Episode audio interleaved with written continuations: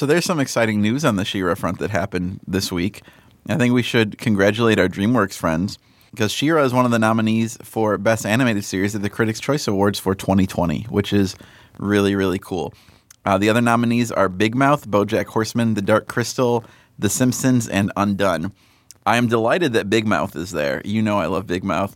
I am perplexed that Simpsons is there. I was gonna say you stole the words right out of my mouth. BoJack Horseman is uh, very gripping. It's you know, it, it's not doing as much for me as it used to, but it's still an incredible um, show full of just a whole lot of gravity. And Dark Crystal, when it dropped, it's all everybody was talking about. It was so beautiful. And then The Simpsons, though. What the heck? It's like one of those things where, like, when an ancient band, like when the Rolling Stones release a new album, they get Grammy nominations, even though, like, who is listening to new Rolling Stones records? right. Like, I'm willing to accept a scenario in which it's it's just secretly amazing and I didn't know that.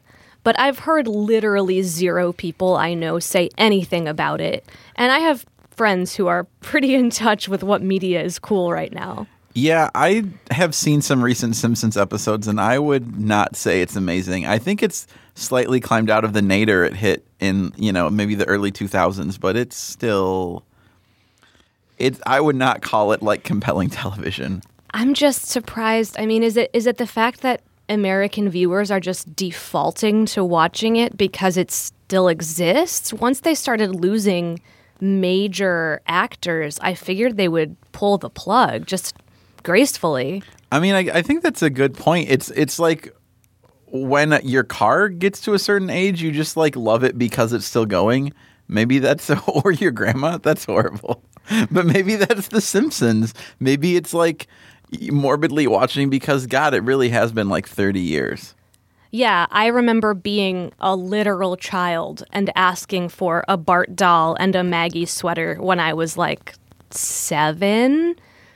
And the legacy continues, I suppose. I remember some really kick ass Halloween episodes that are classics. And I guess if you were to say, name some cartoons, I'd probably say Simpsons.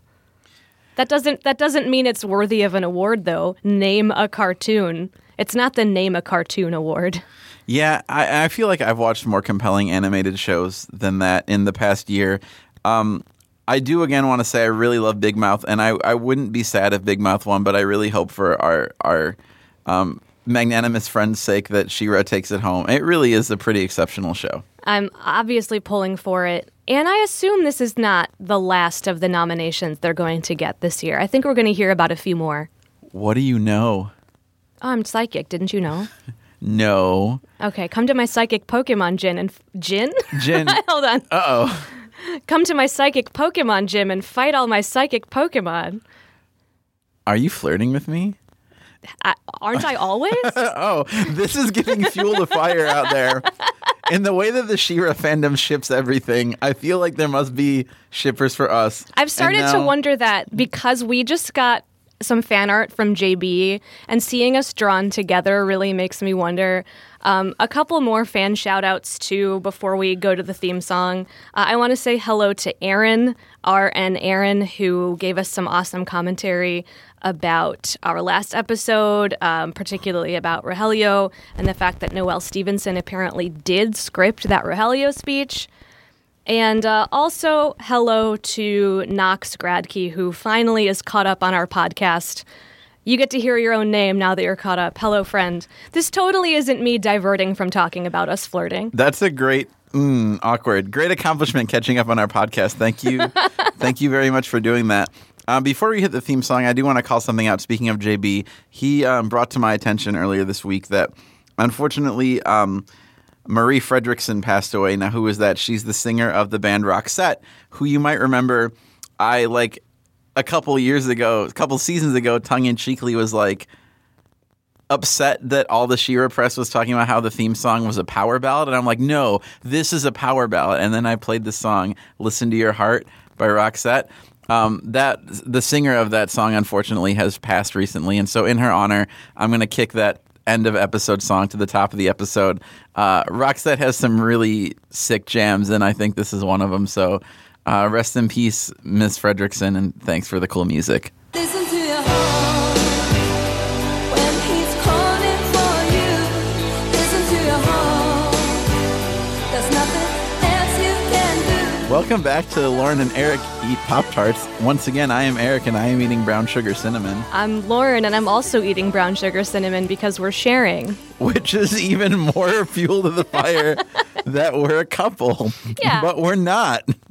Yeah, I feel like um, Probably. I mean, I have a partner, and I happen to know for a fact that you've been on four dates with somebody. And so, because now it's pretty serious for both of us, only now can we joke about this. I feel like that's the threshold that had to be It, crossed. it is it is weirdly specific that num- like you've been on four dates. I don't know why hearing it parroted back to me makes me uneasy because I did just give you that information myself. I'm very, very invested. yeah. I don't think we've gotten to talk about it much on the mic, but when it comes to like what we're up to on the dating apps, we have a very rich relationship. We do. But We you're do. not you at home don't get to hear about it. What you do get to hear about is today's episode Princess Scorpia, which I have to say is maybe my favorite this season.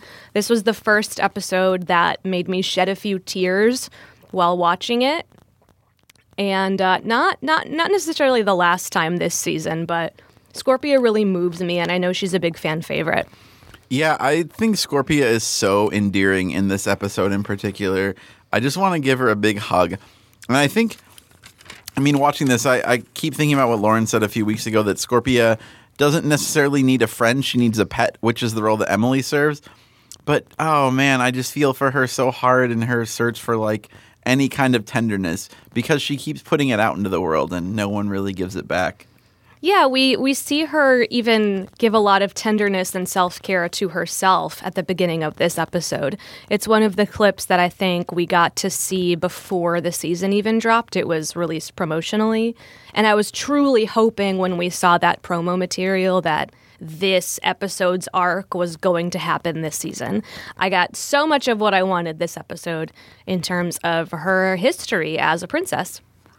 But what we're going to tell you now is that what you're getting in this episode is a little different than normal. So we uh, we did a really great interview about a half hour ago that unfortunately we had to cut a little short because of studio issues with um, microphone amps being blown up. So that's fun.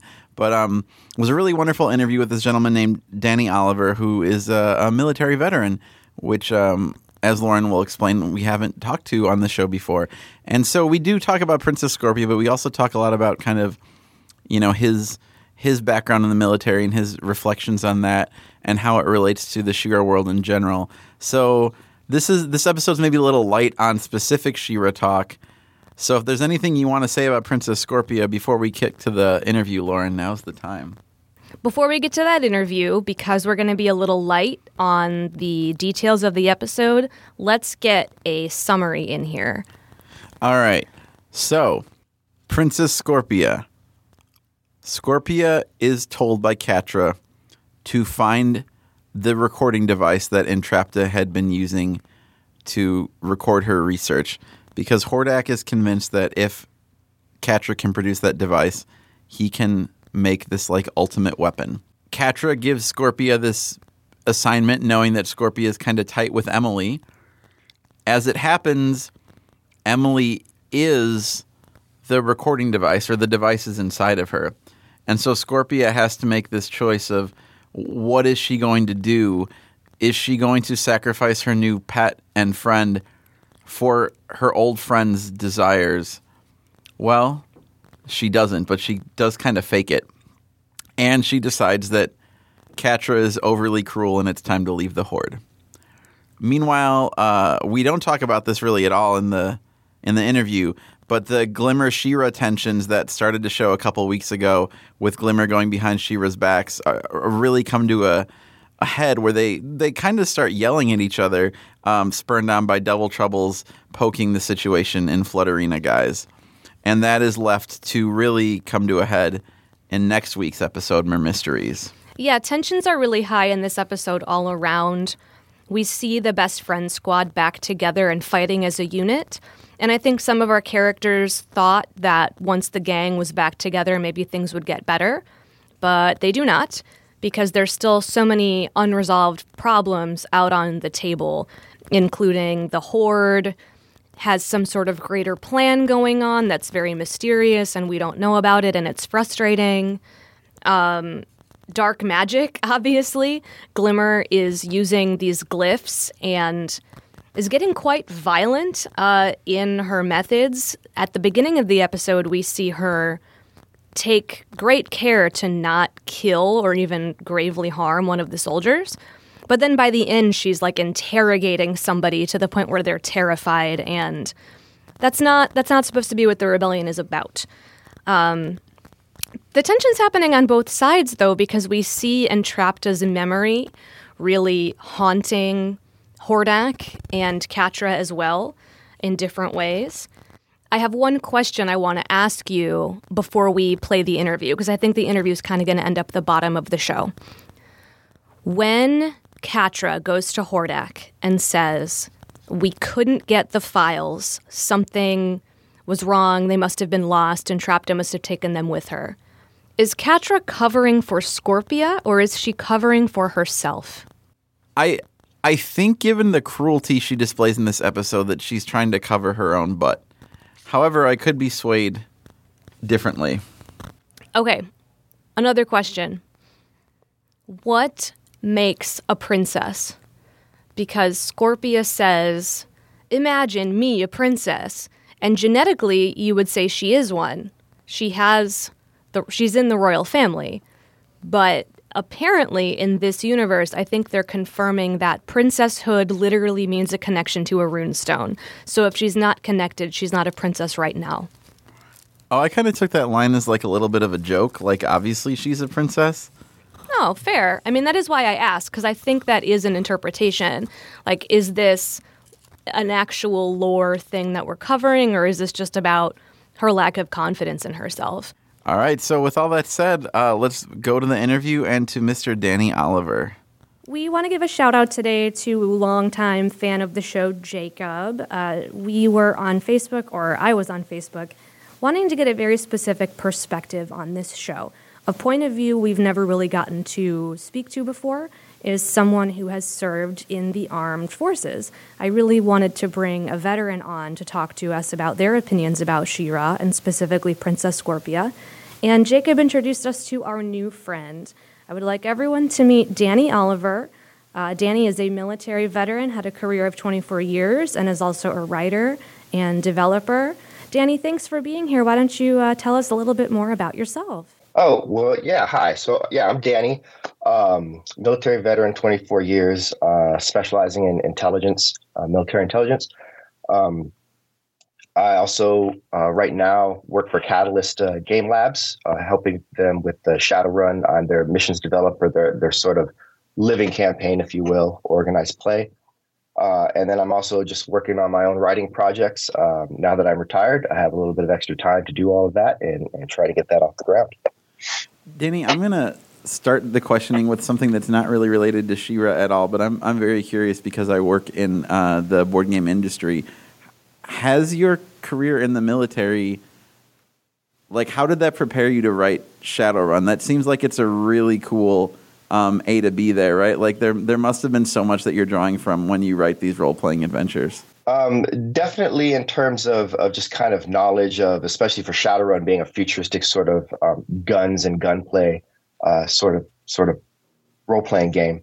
Um, adding in a little bit of, of that realism sometimes helps. Uh, mostly though, for for game development and game writing, I've always been creative. Uh, I've been dungeon master for my friends since I was nine. So, um, but as an intelligence uh, professional, um, writing intel reports, uh, and then making sure as I as I progressed further, going into editing uh, reports written by junior analysts. That sort of technical writing and the skills of editing and QA and QC. Uh, for Catalyst, I don't write all of the missions. I'm the developer, so I write some, but I have a, a pool of writers that are writing the rest, and then I'm going through and editing and making sure that everything fits. Uh, all of the game rules and the technical aspects are in there, so that uh, consumers can can actually run the game. That's really awesome. I guess maybe we should take a step back because maybe our listeners don't know, and we always ask very straightforward questions. obviously there's some parts you can't say, but what in general does military intelligence uh, do? Like, what was your position in, in the military hierarchy?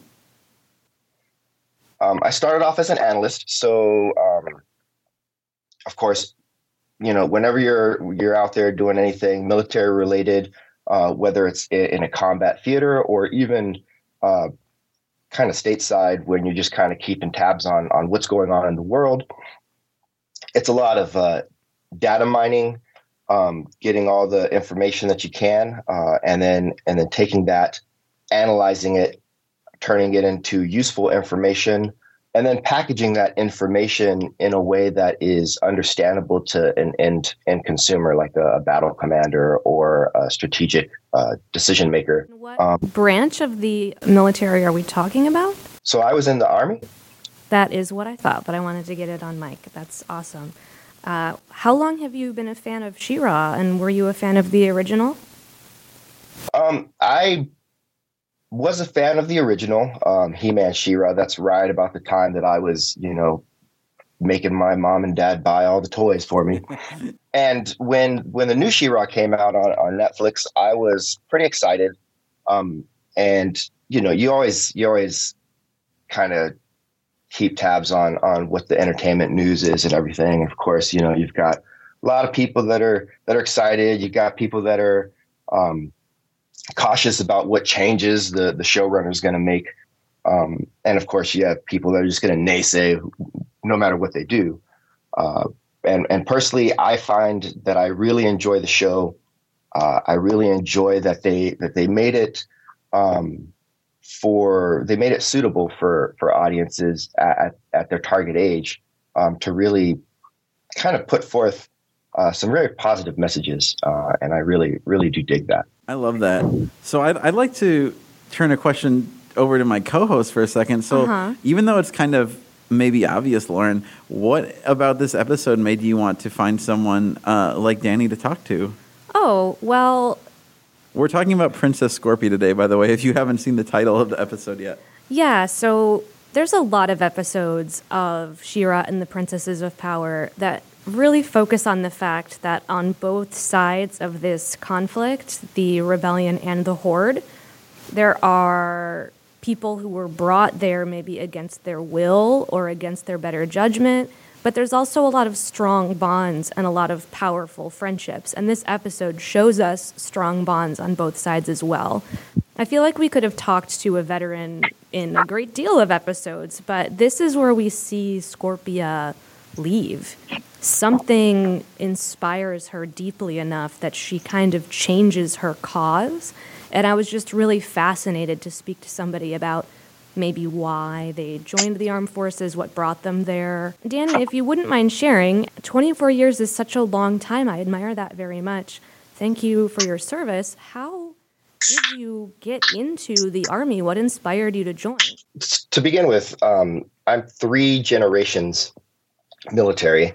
Uh, so my grandfather and then my father uh, were both in the military. My grandfather as a as a military police officer, and then my father as a helicopter pilot. Um, so joining the army, that wasn't necessarily something that was just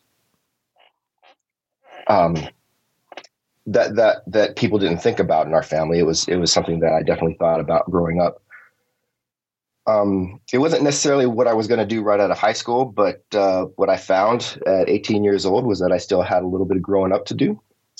Uh, still need a little bit of mom and dad, I guess, and um, the military was going to provide that. I was going to go in for uh, four years, then take all my experiences and do something amazing with my life. Um, and uh, and then once I got in, I found that it was it was enjoyable. I liked what I was doing uh, for the most part and uh, and stayed in for a while longer. Um, about a decade in, I thought I was going to get out, and then, uh, of course, the recession hit around that time. That was about 2007, uh, and so I stayed in, uh, and then just finished up my career. You said it was enjoyable. What was enjoyable about it? Um, the things that uh, that were enjoyable about it are, are really had a lot to do with the people.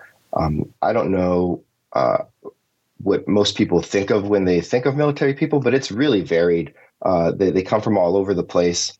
Um, you've got a lot of um, diversity within the within the army. You've got you've got people from all sorts of backgrounds uh, that are in there, and it's it's really the people that make it uh,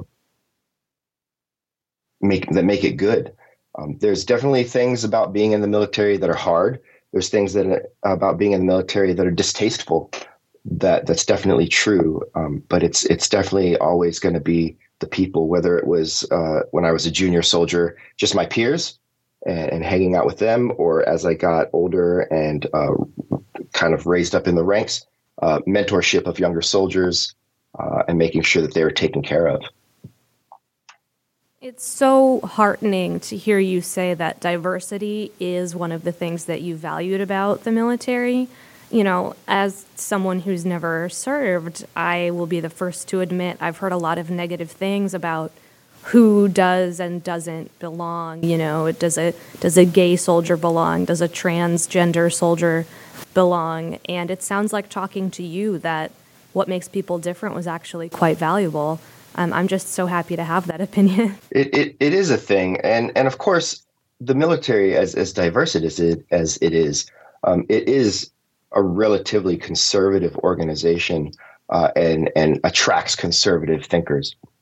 Um, but, you know, it can be really surprising sometimes to find uh, where, where positive, where positive in, input comes from and where, where it comes from from the soldiers. Uh, one of my favorite stories um, when when they finally uh, during Obama's tenure uh, kind of passed the passed the regulations to allow transgendered in. Uh, they set up all the the legal ramifications and how that worked, and of course they brought everybody uh, from our unit into a big auditorium to talk about what were the rules, and they they they weren't interested in talking about whether people thought it was right or wrong, agreed with it or not, but what are the rules? And at the end, they opened it up for questions. And of course, everybody had questions. Um, and most of the questions centered around really people's people's unfounded fears. Um, and about 10 minutes into the questioning, uh, one, one senior non-commissioned officer, uh, real big Bubba looking guy, you know, just um, country, um, thick accent, uh, Southern accent, he stood up all of a sudden and just you know he was he looked angry like he was just about to say something uh, that was that was just weighing on him. And and i thought to myself oh boy here it comes. And he looks around at everyone gathered and he and he said he just yelled out he's like you know it's real simple actually. It's real simple it doesn't matter what you think this is all about treating people with dignity and respect dignity and respect. That's the answer to every one of your questions. What if this? What if that? Treat them with dignity and respect. And and it blew me away. I wasn't expecting it. Um, I wasn't expecting it from from that individual. Um, and uh, and it just it you know it stopped all the questioning right then. That's a really incredible story. That's really moving. Uh, thank you for sharing it. One of the big themes kind of speaking to that in this episode of She-Ra is communication. And there's a point where Adora and Glimmer are yelling at each other, and Bow is sort of acting as their go between, and he says, Great friendship needs communication. Communication's so important. And meanwhile, in the Horde, we see Catra not telling Hordak her plans. We see the soldiers on the ground not knowing what Catra wants or if Catra would come save them if they're in trouble those people aren't communicating at all. So would you agree that, you know, in the in the armed forces or, or otherwise, like communication is, is is just important to relationships and togetherness and the ability to treat each other with dignity? Like tell me more about communication in your experiences. Uh, it's it's amazing actually how important that is, uh, especially in the military. A lot of people get this idea that the military is a hierarchical organization, and the people at the top tell the people at the bottom what to do, and the people at the bottom just do it. And that is not a healthy mindset for anyone to have.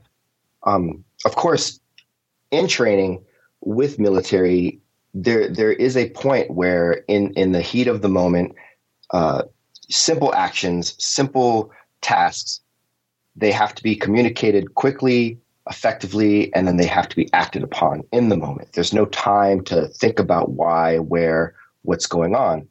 Um, but that doesn't mean that once we're done with a training event or after a mission or just in any of the downtime, that the whys and, and what's going on shouldn't be communicated. And in fact, that's built into the military process with what we call an AAR after action review, where we then, you know, once the training event's over, we sit everybody down and we talk about what happened, why it happened, why it went the way it did, why we needed to do that. And I have always found that individuals who refuse in the, in the military, because people go into the military with that idea and they keep that and they take that with them. They take that, I'm the boss, I'm in charge, I tell you what to do, you do it. And there's no why or what's going on. You do it because I told you because I'm I'm in charge of you. Um, whereas my leadership style has always been if you take care of people, if you make sure that they understand what's going on, if you give them lead when they need it, if you give them the ability to take care of their issues and help them with their issues, when the crunch time comes and you need them to do what you say explicitly without any feedback or or questioning in that moment, they're going to because you've built that trust. I'm fascinated right now because I came into that question really expecting to hear, like, by your metric, of course the rebellion's doing a better job than the horde, but it sounds like maybe it's neither. Especially in this episode, we see Glimmer, you know, wanting to assert herself as queen, and there being big questions over who's in charge, She-Ra or Glimmer. But it sounds like uh, all sides of this conflict could really improve in terms of how they relate to one another. Uh, that's definitely that's definitely the case. I agree. Um, and just like one of the things I've really enjoyed about the show um, and appreciated is is the humanization of the horde forces. Of course, She-Ra and and the princesses, they're the heroes. Um, you know, they're they're the, the good guys, and we're we're supposed to root for them and, and be all about them. But when you're watching the horde forces, uh, they have they aren't just the bad guys. You you understand that they have um, they have their own personalities to to enjoy. They are their own people, and and they also have things about them that are that are good and and uh, respectable. That kind of leads me into what I, I wanted to ask, which is, do you see parts of your experience on on either or, or both sides of the conflict in this show? Uh, of course. Um, so, of course, the horde is is built more like a, a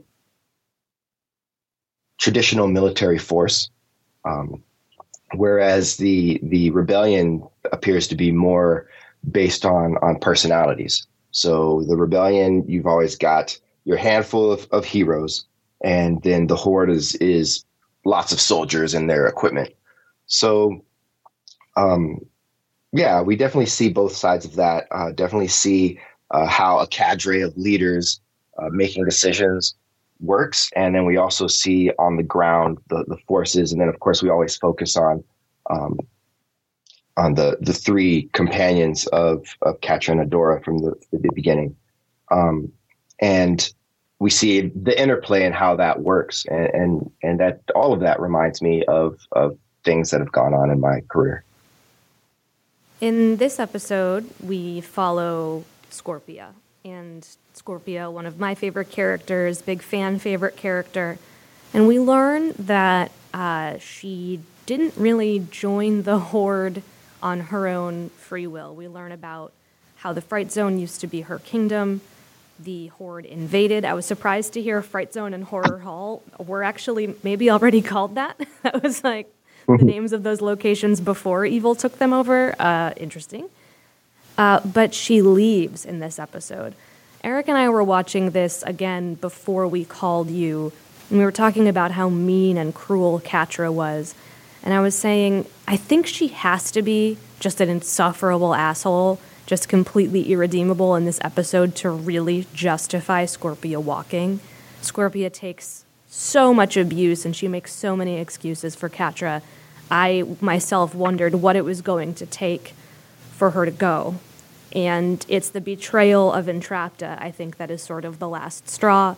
maybe combined with Catra's willingness to dismantle Emily. And I guess what I'm getting to, and if I'm not sure you'll have a story for this, but have you seen people leave the armed forces, leave the army? And why might someone be inspired to do that? When is it time to go? I just want to point out this is season two of serial material in a weird way, but I think we're going to get a, a different perspective here. and I, I do. I do want to make a big a, a- a big caveat. Leaving the army in the context that I'm talking to Danny is not defecting to the other side. Scorpia super defects to the other side, and what I'm asking for is not that. Right. Although if you have any of those stories that you can share, we'll take them. I would be that would be wild, but that I don't think so. one time. Uh, no, um, th- this actually the, the theme is is actually really common in the military. Um, I mean, we grow up. Uh, a lot of folks grow up, and especially folks who uh, you have that sort of soldier worship, that hero worship that goes on. Um, this this idea, it's like the pendulum swung completely the other way from Vietnam, where where veterans came back and they were disrespected and spit upon, and now we've swung the the pendulum to the other side, where you know everywhere you go, uh, people have to thank you for your service, or uh, you know we can't we can't disrespect the soldiers. It, becomes a, a huge political talking point, et cetera. And and a lot of folks come into the military thinking to themselves, I'm here to defend our freedoms, to defend America's freedoms. And the reality is, is that, um, especially in a direct sense, we haven't been defending America's freedoms and, and our rights. Um, I mean, since uh, I think the last incident would be World War II when when the Japanese bombed Pearl Harbor. Um, beyond that, we haven't. That's not what the military has been doing. Uh, what we do is we do serve and protect America's interests, um, and and that's a big difference. And and there's a lot that goes on there. And some people, uh, much like Scorpia, they refuse to see that. They they don't open their eyes uh, to what that reality is, and they they just go through thinking to themselves, "I'm here fighting for America's freedoms," and um, maybe there's a little bit of cognitive dissonance there, uh, but eventually, for a lot of them, something does happen and opens their eyes. Why am I here? Especially when when they get deployed and they they start to think to themselves, "Why am I here? Why am I in Afghanistan? Why am I in Iraq? Uh, what are we doing in Syria?" Um, we think to ourselves, there's there's nothing that that ties that to the, the defense of our freedoms. Uh, but here I am. Why are we doing it? Um, and the answer, you know, a lot of times become oil, uh, our interests abroad, et cetera. And and it can it can really um, push people away from staying in the military. Um, they become disillusioned. Uh, and then the, the biggest example of this was uh, a friend of mine. He was a, a military paralegal. And when President Trump was voted in to office, he set about to writing his 15 page dissertation on why he needed to leave military service. Um, like he couldn't even stay in through his current enlistment and just get out then. He needed to leave now um, because he would not operate under President Trump as the commander in chief. Um, it just did not fit with his convictions and his morals and ethics. Everyone listening to this show knows where I politically land, and that's the kind of story that I always wonder if that's happening, and even maybe secretly hope that's happening. And and it is, and it's so wild to to hear. I, I really appreciate this perspective. We're uh we're already getting asked to get out of the studio because we started so late today. But to end our talk with you on maybe a brighter note, I want to jump back very quickly to the beginning of this episode, where we see uh, beautiful cinnamon roll Scorpia doing these like affirmations in the morning, and she's got this routine that gets her pumped. She's got her stuffed scorpion, the photos of her two moms. What were some of the things that on maybe harder days really kept you going? How did you keep yourself motivated? Maybe on those days when some of those darker questions came up. For me, by that time, uh, especially in the past 15 years. Uh, it's it's been my soldiers uh, as a as a leader. You know, once you get in and you've been in for a while, you you eventually attain a level of leadership, and it's about it's about those soldiers. And it's about taking care of them. It's about mentoring them, uh, and and about making sure that they're not being taken advantage of um, as best you can, and teaching them the skills so that they can you know make sure they set their boundaries and make sure that they know what's right and what's wrong and and how to best operate in in what can often be a really really difficult um, environment to to navigate through It's really sweet, and I I think does speak to kind of the larger themes of of the whole She-Ra show, as well as just like being a human person. So, great work on your humanity, I guess. Yeah, thank you for speaking with us. We wish we could spend more time with you, but this has been in a a brief time so fulfilling and so interesting. You've added a color to this show that I don't think we've had before. But as we mentioned, you are now retired from the military. So if our listeners want to catch up with you or take in some of your work or otherwise see what you're doing today, where can they find you? Uh, they can find me on Facebook as Danny Yoon. Uh, I have a page there. I'm doing um, uh, writing a graphic series right now uh, that we're doing the art for. So that's uh, on Patreon, uh, again under Danny Yoon. And then I have a Twitter account, Coddlesworth's Clockwork Circus. That is a mouthful, uh, so I'll give you guys the spelling of that. Um, and and yeah, that's where you can find me. And uh, Danny, do you think you'd be willing to come up to Chicago and, and run a Shadowrun game at the Chicago Board Game Cafe sometime? I think that'd be really slick. Um, you know, if if I find my way up there, um, I do have friends there. I lived there uh, for three years, 2010 to 2013. So, um, yeah, That's totally sick. Yeah, that sounds really promising. Uh, well, thank you so much, Danny. This was great. I'm sorry we have to go so soon, but yeah, you were a truly wonderful guest, and we very much appreciate you. and I appreciate you having me. Thank you. Have, a great good one. night. Bye. Listen to your heart when he's Thanks for listening to She-Ra, Progressive of Power. If you like our show, you can rate and review us on Apple Podcasts. We super appreciate it. You can also send in any feedback you have to our email address, progressiveofpower at gmail.com, or to our Facebook page at facebook.com backslash progressive of power.